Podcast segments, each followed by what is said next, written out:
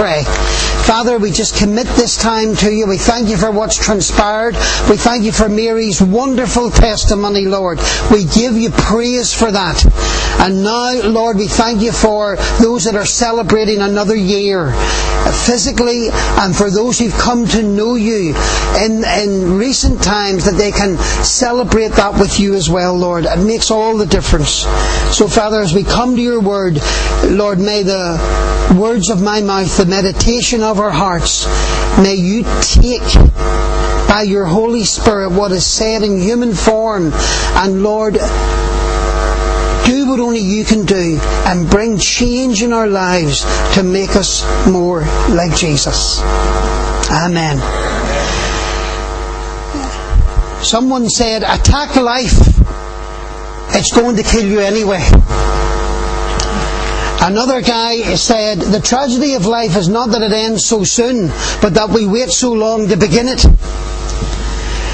And in the end, there are only two ways to live your life. Albert Einstein said this. One is as though nothing is a miracle. The other is as though everything is a miracle. Albert Einstein, when you think of what he achieved, it says a great uh, secret of su- success is to go through life as a man or a woman who never gets used up. Life takes it out of us, doesn't it?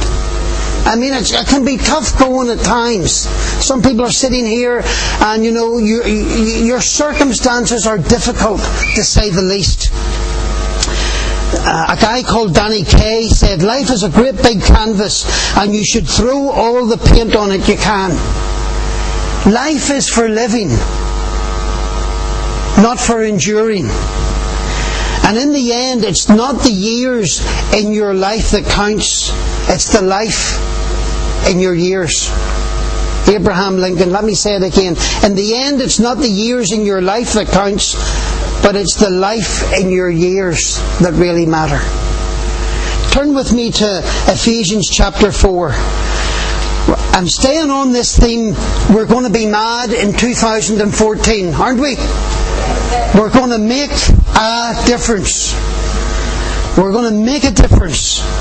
And last week uh, we shared and, and I challenged you and challenged myself at the end of last week to ask God to bring somebody across your path every day to share with and for you to, uh, to encourage somebody every single day. I want to encourage you to keep doing that.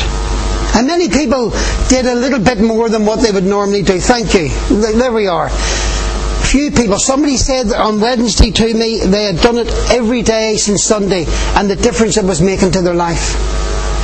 So let's put, let's try to put some of these things, not just hear them on a Sunday and forget about them, but put them into practice and uh, see the difference that it makes in our lives as we make a difference, God willing, to other people's lives. I also got you to write out what are you hoping for um, in 2014. I got 44 responses last week. This is the, this is the order in which they came. Number one, without a doubt. I think the first eight that I read all said the same thing. What you were hoping for was a closer walk with God. 16 people said a closer walk with God out of 44. Number two was family salvation. I'm so glad that's right behind that. Family salvation. Eight people put down fa- family salvation.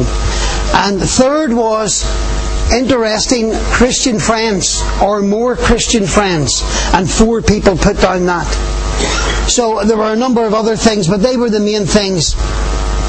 And what I want to, I want to develop that a little bit this week, and I want to talk about living a life worthy of the calling you have received.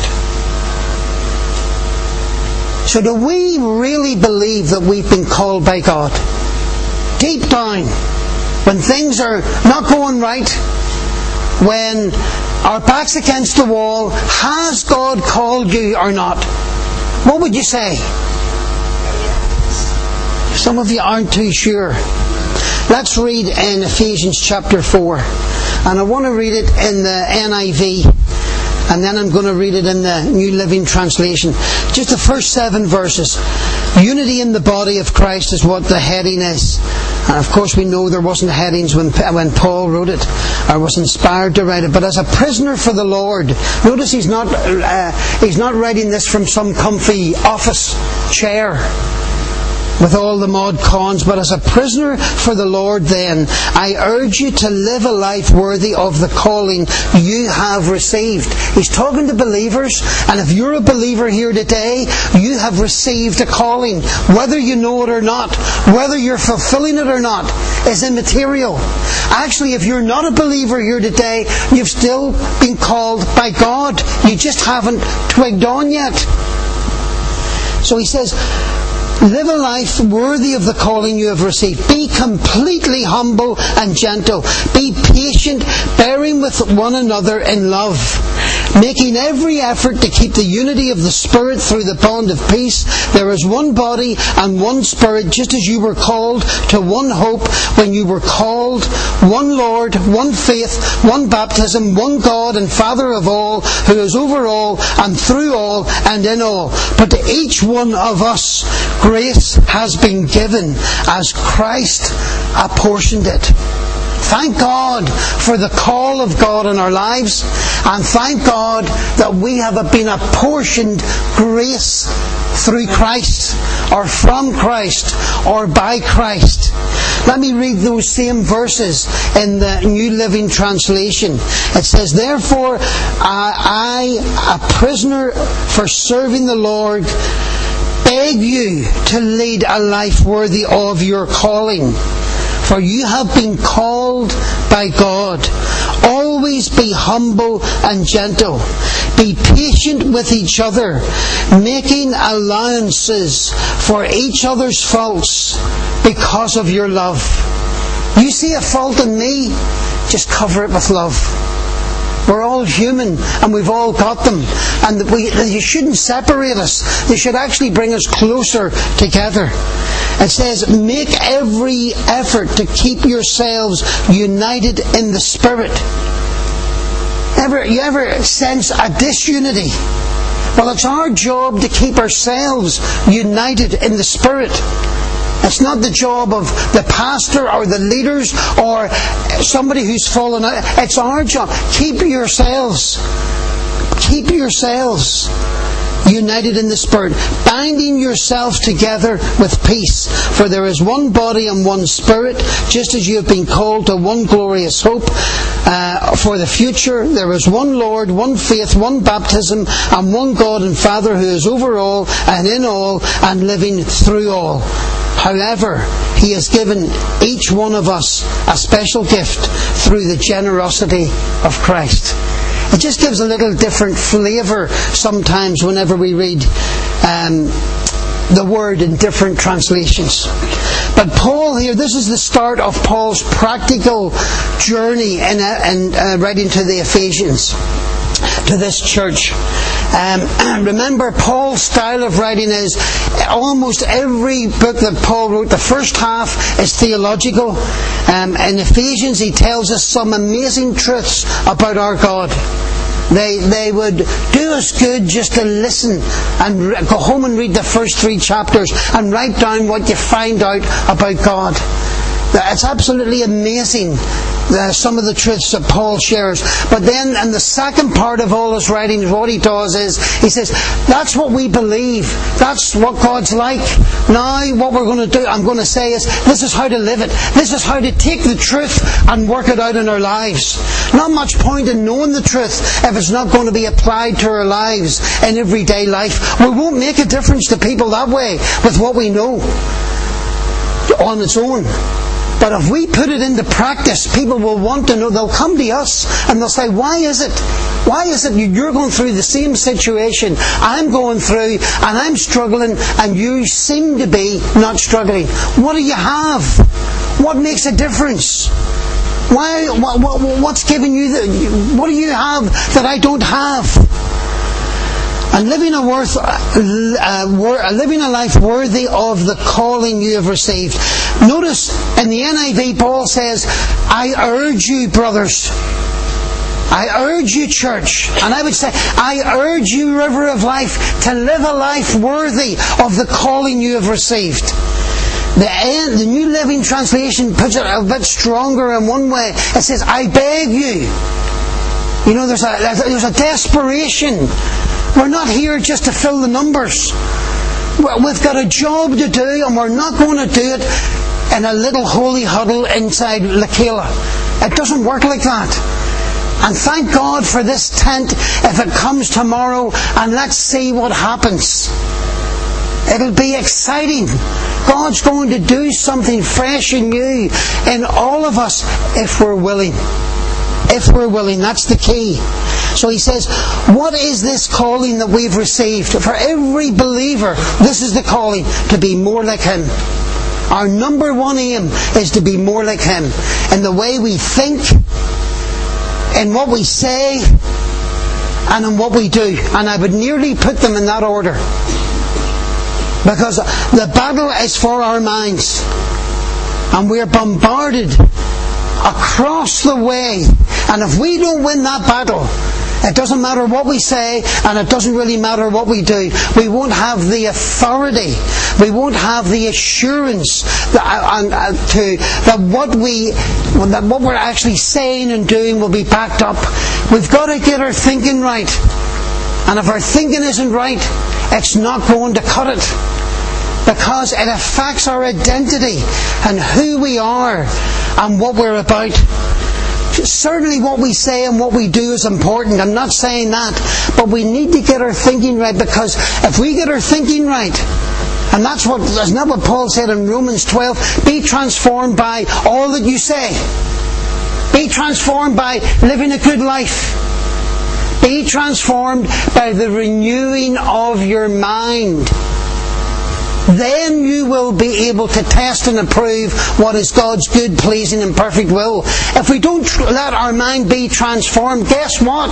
We'll have difficulty understanding the will of God in our lives. That's how the transformation comes by not just saying, well, I, I was told I'm going to amount to nothing, so I'm going to amount to nothing. People in this room have been told that, and it's a lie from the pit. Doesn't matter who said it, it wasn't God. Because God has this unique way of seeing the potential in each one of us. And as I look around here, young and old alike, you know what? There's enough potential in this room to change Athlone. That was a good place to say amen. There's enough potential within you and me to change Athlone. There really is. Because the wonderful thing about potential is it has potential. It just, it just keeps going. If we get a hold of it, we can't stop. We'll do things we've never done before. We'll say things we've never said before. We'll go to places we've never gone before. We'll experience things we've never experienced before. So this is it. We're, we've to be more like Jesus. And then we've also to live like He did. So there's a being and a doing. But the doing comes out of who we are. That's the key. But we need to get out there and do it. In our families, in our workplaces, out if it's out in the streets, so be it, wherever it is. If it's on a golf course, if it's in a uh, where you socialise, it doesn't matter where it is. If it's on a dance floor, it doesn't matter where it is. We've got to do it. And we've got to be life. And we've got to show people that there is life. You know, that Christians aren't stick in the muds. But we are different. We are different. We're not the same. We are different. And we need to not be ashamed of that. It's a good difference. Thank God. We, we, I've, we've sat with some people just recently and they've gone through heartache. And you know, it makes me wonder how they go through it if they don't know God. It is such a difference. And we need to know that we are different and not be ashamed about it or not try to hide it, but that we are we're not the same. We're from a different planet. Like I said last week, hope, our goal is heaven. That's where we're heading. And we need to live on earth as if that's a reality for us. So how do we do this? How do we become more like Christ? How do we become? Uh, how do we live like He did? And uh, the verses two and three tells us. It says, oh, "Be completely humble and gentle." I remember in Galway we had a we had a I won't tell you the nationality because I don't want to, to, to, it. But we had a guy, and it was pretty obvious he had difficulties relating to other people. And he had quite a quite a high powered job in, in a computer company and was one of the main bosses in this computer company. But he ruled with an iron rod. He was a dictator. He was a, a little mini Hitler, is what they called him in his work. And he came to me one day and he says, and, you know, and with that came this uh, word pride. He was just full of it. And it, it kept people at a distance, but it was his way of coping with not dealing with the issues in his life. And I remember him coming to me one time on a Monday, a Sunday, and he said, Trevor, I've been away for the weekend and God has dealt with pride in my life. And I'm expecting to see a change in his speech, and his demeanour, and the way he treats people. And it wasn't very long before we realised, you know, whatever happened on the weekend, it wasn't what we had thought was going to happen to change those things in his life. Something happened, yes, but it wasn't it didn't get worked out in his life. So probably the Lord spoke to him about pride in his life. He probably genuinely repented of it and thought that was it. You see, there's got to be a follow on. That's the start. It's not the finish. We've got to work these things out. If your if your stronghold is anger, it's not just good enough to say sorry and then to just keep doing the same thing again and again. Because that devastates. God wants us to become more like Christ. And who of all of us have suffered the way he suffered? And had every right, uh, we know when the when when the when the crowd said, "If you're Christ, save yourself," or one of the one of the the thieves in the cross says, "And while you're at it, save us as well." It would have been the easiest thing in the world for Jesus to come off that cross. He'd have done it like that. Why did he not? Because it would have interrupted God's plan and we wouldn't be here today. Yes, he would have won a battle, but he wouldn't have won the war. And he won the war by going the whole hog and giving his life voluntary and willingly for us. So be completely humble, be gentle. Gentleness, I'll tell you, you'll see gentleness in women more so than men. But you see, when it's in a man, it's a very distinctive thing. And we need to work at that, man. Gentleness in men is a wonderful thing.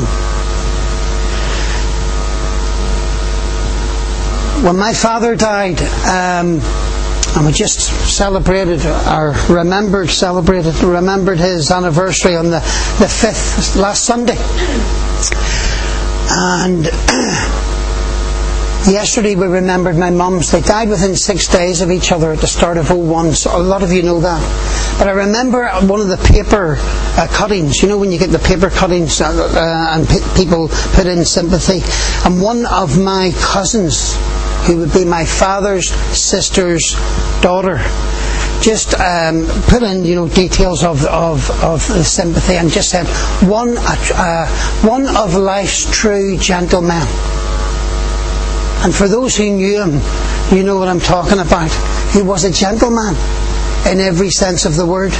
And I thank God for that. Did we get on all the time? It doesn't mean to say you'll get on all the time. I mean, theologically, we would have been poles apart. But there was something of a gentleness in him because he allowed God to change his life from being a compulsive gambler overnight and walking away from it and getting free of it. We've got to be completely, or as the uh, N New Living Translation says, always be completely humble and gentle. We've got to be patient, bearing with one another in love. Now, this is a great one. The new, I like the way the New Living uh, Translation puts this. It says, Make allowances for each other's faults because of your love. Now, if you're sitting beside somebody you know really well, you know one of their faults, don't you? Somebody said, No, I don't have any faults. We do know our faults. Come on, let's be real. And sometimes what the enemy does in churches, he, he, he tries to allow people's faults to keep us and them at a distance. But the Word says we are to make allowances for each other's faults. Why? Because of your love. Because of your love. What's the new commandment we're given? To love one another. What's the number one goal in our lives? To be like Christ, to love God, um, Father, Son, and Holy Spirit with all our mind, all our heart, all our strength, and all our body. And to love our neighbour as ourselves. And we're to make every effort to keep the unity of the Spirit through the bond of peace. That's a wonderful statement. We are to make every effort to keep yourselves united in the Spirit. When it says make every effort, guess what? It doesn't come naturally. We have to work at it. And we can have our opinion. And we can have our say. And we can even say, well, I have certain rights. But remember, the word says, keep yourselves united in the Spirit, binding yourselves together with peace. That's hard to do sometimes because of our natural man. We might think in a, in a meeting like this this morning, I'm sure that's great. But you know, it's hard to do in the nitty gritty of everyday life because you know what we have to do? We have to take ourselves and we've got to go to the cross ourselves. We've got to go to the cross and nail some part again and again back on the cross. And where, there, where, where we don't do that, where we allow uncrucified flesh to dwell in us, we'll always end up with relational difficulties. Doesn't mean everything's going to be perfect. That states for heaven. But we're allowed to try to aim for that in, on planet Earth as much as we can.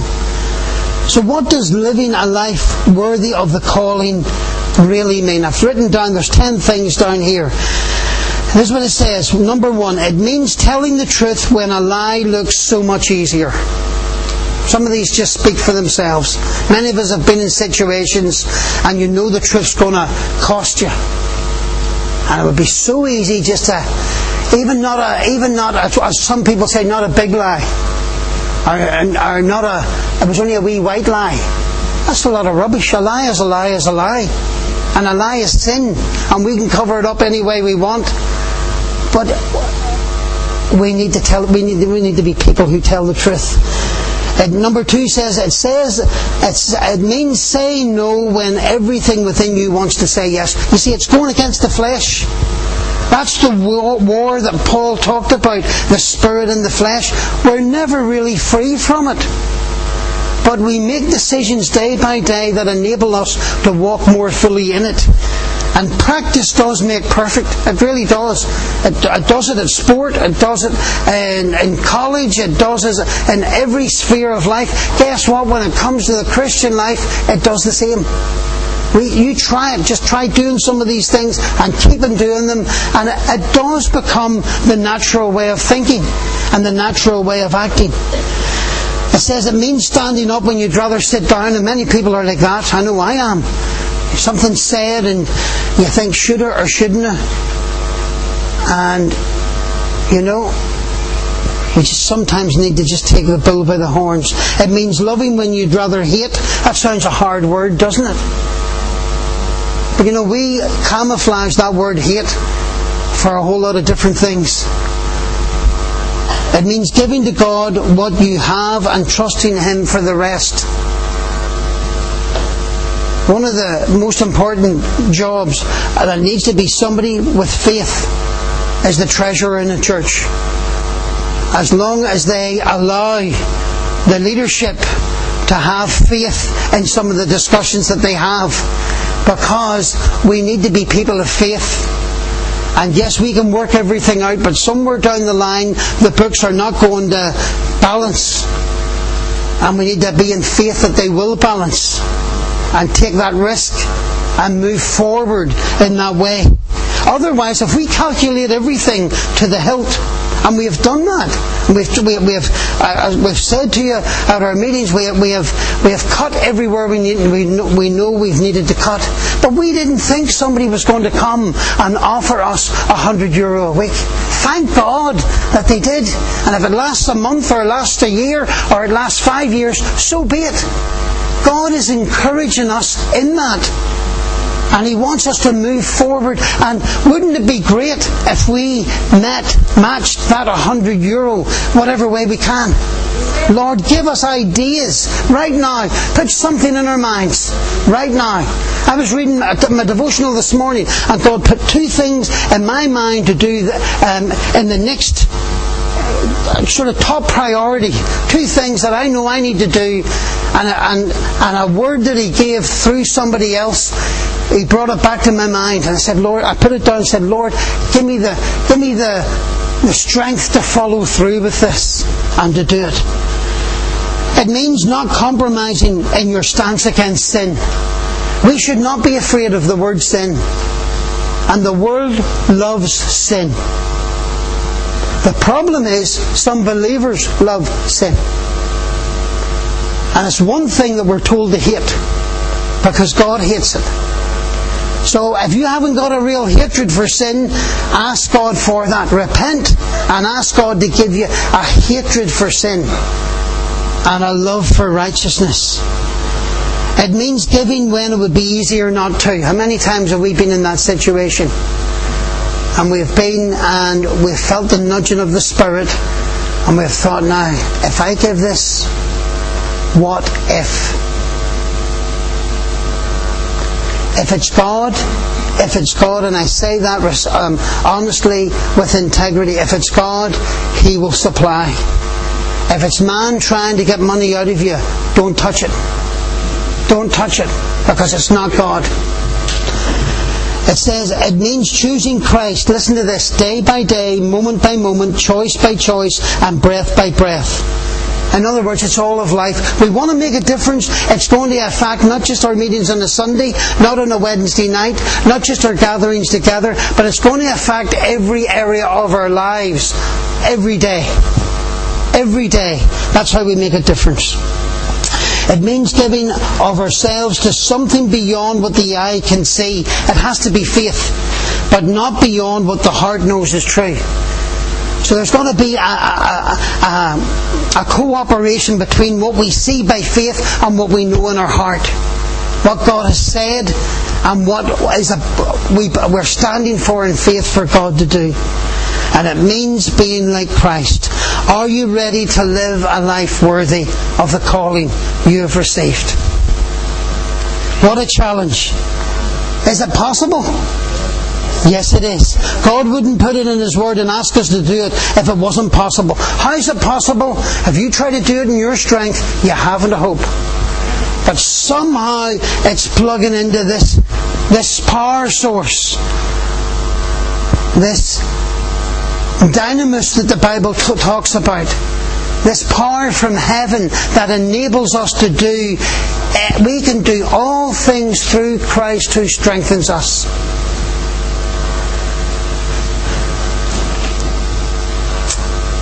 If you've got John 15, verse 16, and I'm going to close with this. John 15, verse 16. This is what it says. You did not choose me. You know, sometimes I listen to prayers um, in prayer meetings, and you'd think that we did God a favour by becoming a Christian. You, know, well, Lord, I'm here now, and uh, what do you want me to do? And uh, we can get into a mindset that, you know, well, you know, God's, God's there for us. He is there for us. But we, we need to have the right. It goes on to say, we didn't, you did not choose me, but I chose you. So I want you to say with me, I'm chosen by God. And it says, and appointed you. And I'm appointed by God. It says, I, you did not choose me, but I chose you and appointed you to go and bear fruit. So say with me, I'm going to go and bear fruit. And it says, fruit that will last. It's, going to, it's not going to fade. It's not going to be here today and gone tomorrow. It's not a, a five day wonder or a seven day wonder or a month wonder. It's, it's going to stay, the fruit that, that, we, that we bear. But here, listen to this at the end of the verse. Then, then the Father will give you whatever you ask in my name. Wow. You did not choose me, I chose you and appointed you to go and bear fruit, fruit that would last. And if we don't go and bear fruit, guess what it affects? Our prayer life. He's saying here, Jesus this is speaking in John 15, the vine and the branches. He says, if you go and bear fruit, and fruit that will last, in other words, if you realize you're called by God, that you're anointed by God, we may not think we're very anointed at times. But you know, if the Word says it, guess what? We are. And if, if God has anointed us and called us to go and bear fruit, a fruit that will last, well then it says, then He will give us whatever we ask. You know why? Because we'll be asking in His perfect will. We won't have to, we won't have to fast and pray and find out what His will is. Isn't it amazing? I reckon 80 to 90% of the will of God is written in the Word of God. And the devil has, has played a blinder and, and messing with Christians trying to discover the will of God. And I reckon if we put into practice what we know is the will of God, loving one another, loving our neighbour, not hating, not envying, not gossiping, not bickering, not wanting my rights, all the whole host of it. We put those things into practice. You know what? The 10 or 20% of the will of God, which is basically where you go, what you do, and who you do it with, will flow into that. It's, a, it almost comes out of a natural reaction of fulfilling what is already in the Word. So you are chosen and you are anointed by God. So I want you to say, it seems so simple to say it. I want you to say, I am chosen. And I am uh, appointed by God. Sorry, it's not anointed, it's appointed. But you know, if we're, if we're chosen and appointed, we're also anointed. It says, by God, you're not, this isn't by River of Life. It isn't by your church if you're visiting with us today. This is by God. God has chosen you and God has appointed you. It doesn't matter how young you are or how old you are. God has done it. He says He's done it. And what's He done it? What's, what's it for? Why are we chosen and why are we appointed to go and bear fruit? We can't stay and bear fruit. We've got to go and bear fruit. What does that mean? It means wherever God takes us. It means in our school, in our college, in our work, in our wherever God is, whether our neighbours, our families, our friends, our relatives, our enemies, whatever. Somebody said, Love your enemies, for after all, you made them. Go and bear fruit. Bearing fruit has a direct relation with the effectiveness of our prayer life. How do we bear fruit? Do you know how we bear fruit? We stay connected. We stay connected. Listen, for the 16 people that put down in your forms last week what you're hoping for for 2014, I just found these up in the, the library this morning. It says, connect with God every day. There's some of them on the table. I left them out deliberately. We didn't ask people to put their names on the on the forms, and that's okay. But take one of them and get one of these things that gets us into the Word every single day. We've got to stay connected and we've got to, and as we connect with the vine, guess what? The natural outworking of that is we bear fruit. We actually don't even have to think about it. It's a natural thing. It's a, it's a principle of law. We just stay connected, and guess what? When we're in the Word, when we're talking with God on a daily basis, you know, in our relationships, what flows is what we're what we're being connected to what we're learning. And yes, learning. Even those that are saved 20 and 30 and 40 years, we're still learning as we do our devotions every single day. There's something God has given us a fresh, a fresh umph for. There's something that He's speaking to us about on an ongoing basis. You did not choose me, but I chose you and I appointed. What does the call of God stand for? Four things. The C stands for commitment. Anybody that has done anything, if you look at, I love a question of sport. Rachel and I watch that um, usually together, quiz pro- program. But they bring on sports people. You know, every one of them are dedicated to their sport. And how I wish that we as Christians were dedicated not to a sport, but to following after Him. Not just when we feel like it or when the, the Spirit leads us. The Spirit's always leading us to do it.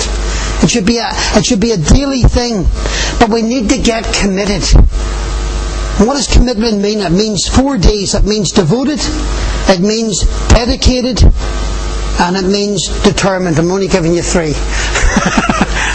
it means devoted, dedicated, and determined no matter what. See, we're not in this thing to see if it works. We're not giving God a go to see if, if, if it works. I don't know about you, but I'm committed to life. This is for the long haul. There's no, there's no plan B. We're it. We're it. A is available. All God wants is our availability. You know what? There are people here and you're very gifted. You have a lot of ability. But you know what? It means nothing if it's not committed to God. Because He can take the most, the least gifted person and use them for His glory. So, once He can use our ability as long as we dedicate it to Him and to His service. And then we've got to be loving. So we've got committed, we have available, and love is the key. The Beatles got it right. All you need is love. But they got the source of the love wrong. But the message, that's why that was probably a very popular song in their day. Because they got the message right, but they got the wrong source. One of them had the nerve to say in an interview that they were more popular than Jesus Christ. God forgive him. God forgive him.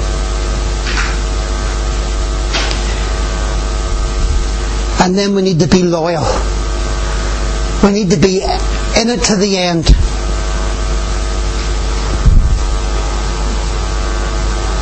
Love needs to be the motivation for everything we do, otherwise we're sunk. And as we finish this morning, let's let's think these things through. We want to live lives that are worthy of the calling. There's some people here today, and you're not living it like that. And you've got a choice to make. And the choice is yours. Nobody can make it for you. I'm going to hand back to John. But I, I really would encourage you to think these things. Don't just make some sort of a light response to this, because this will and could change your life. Amen.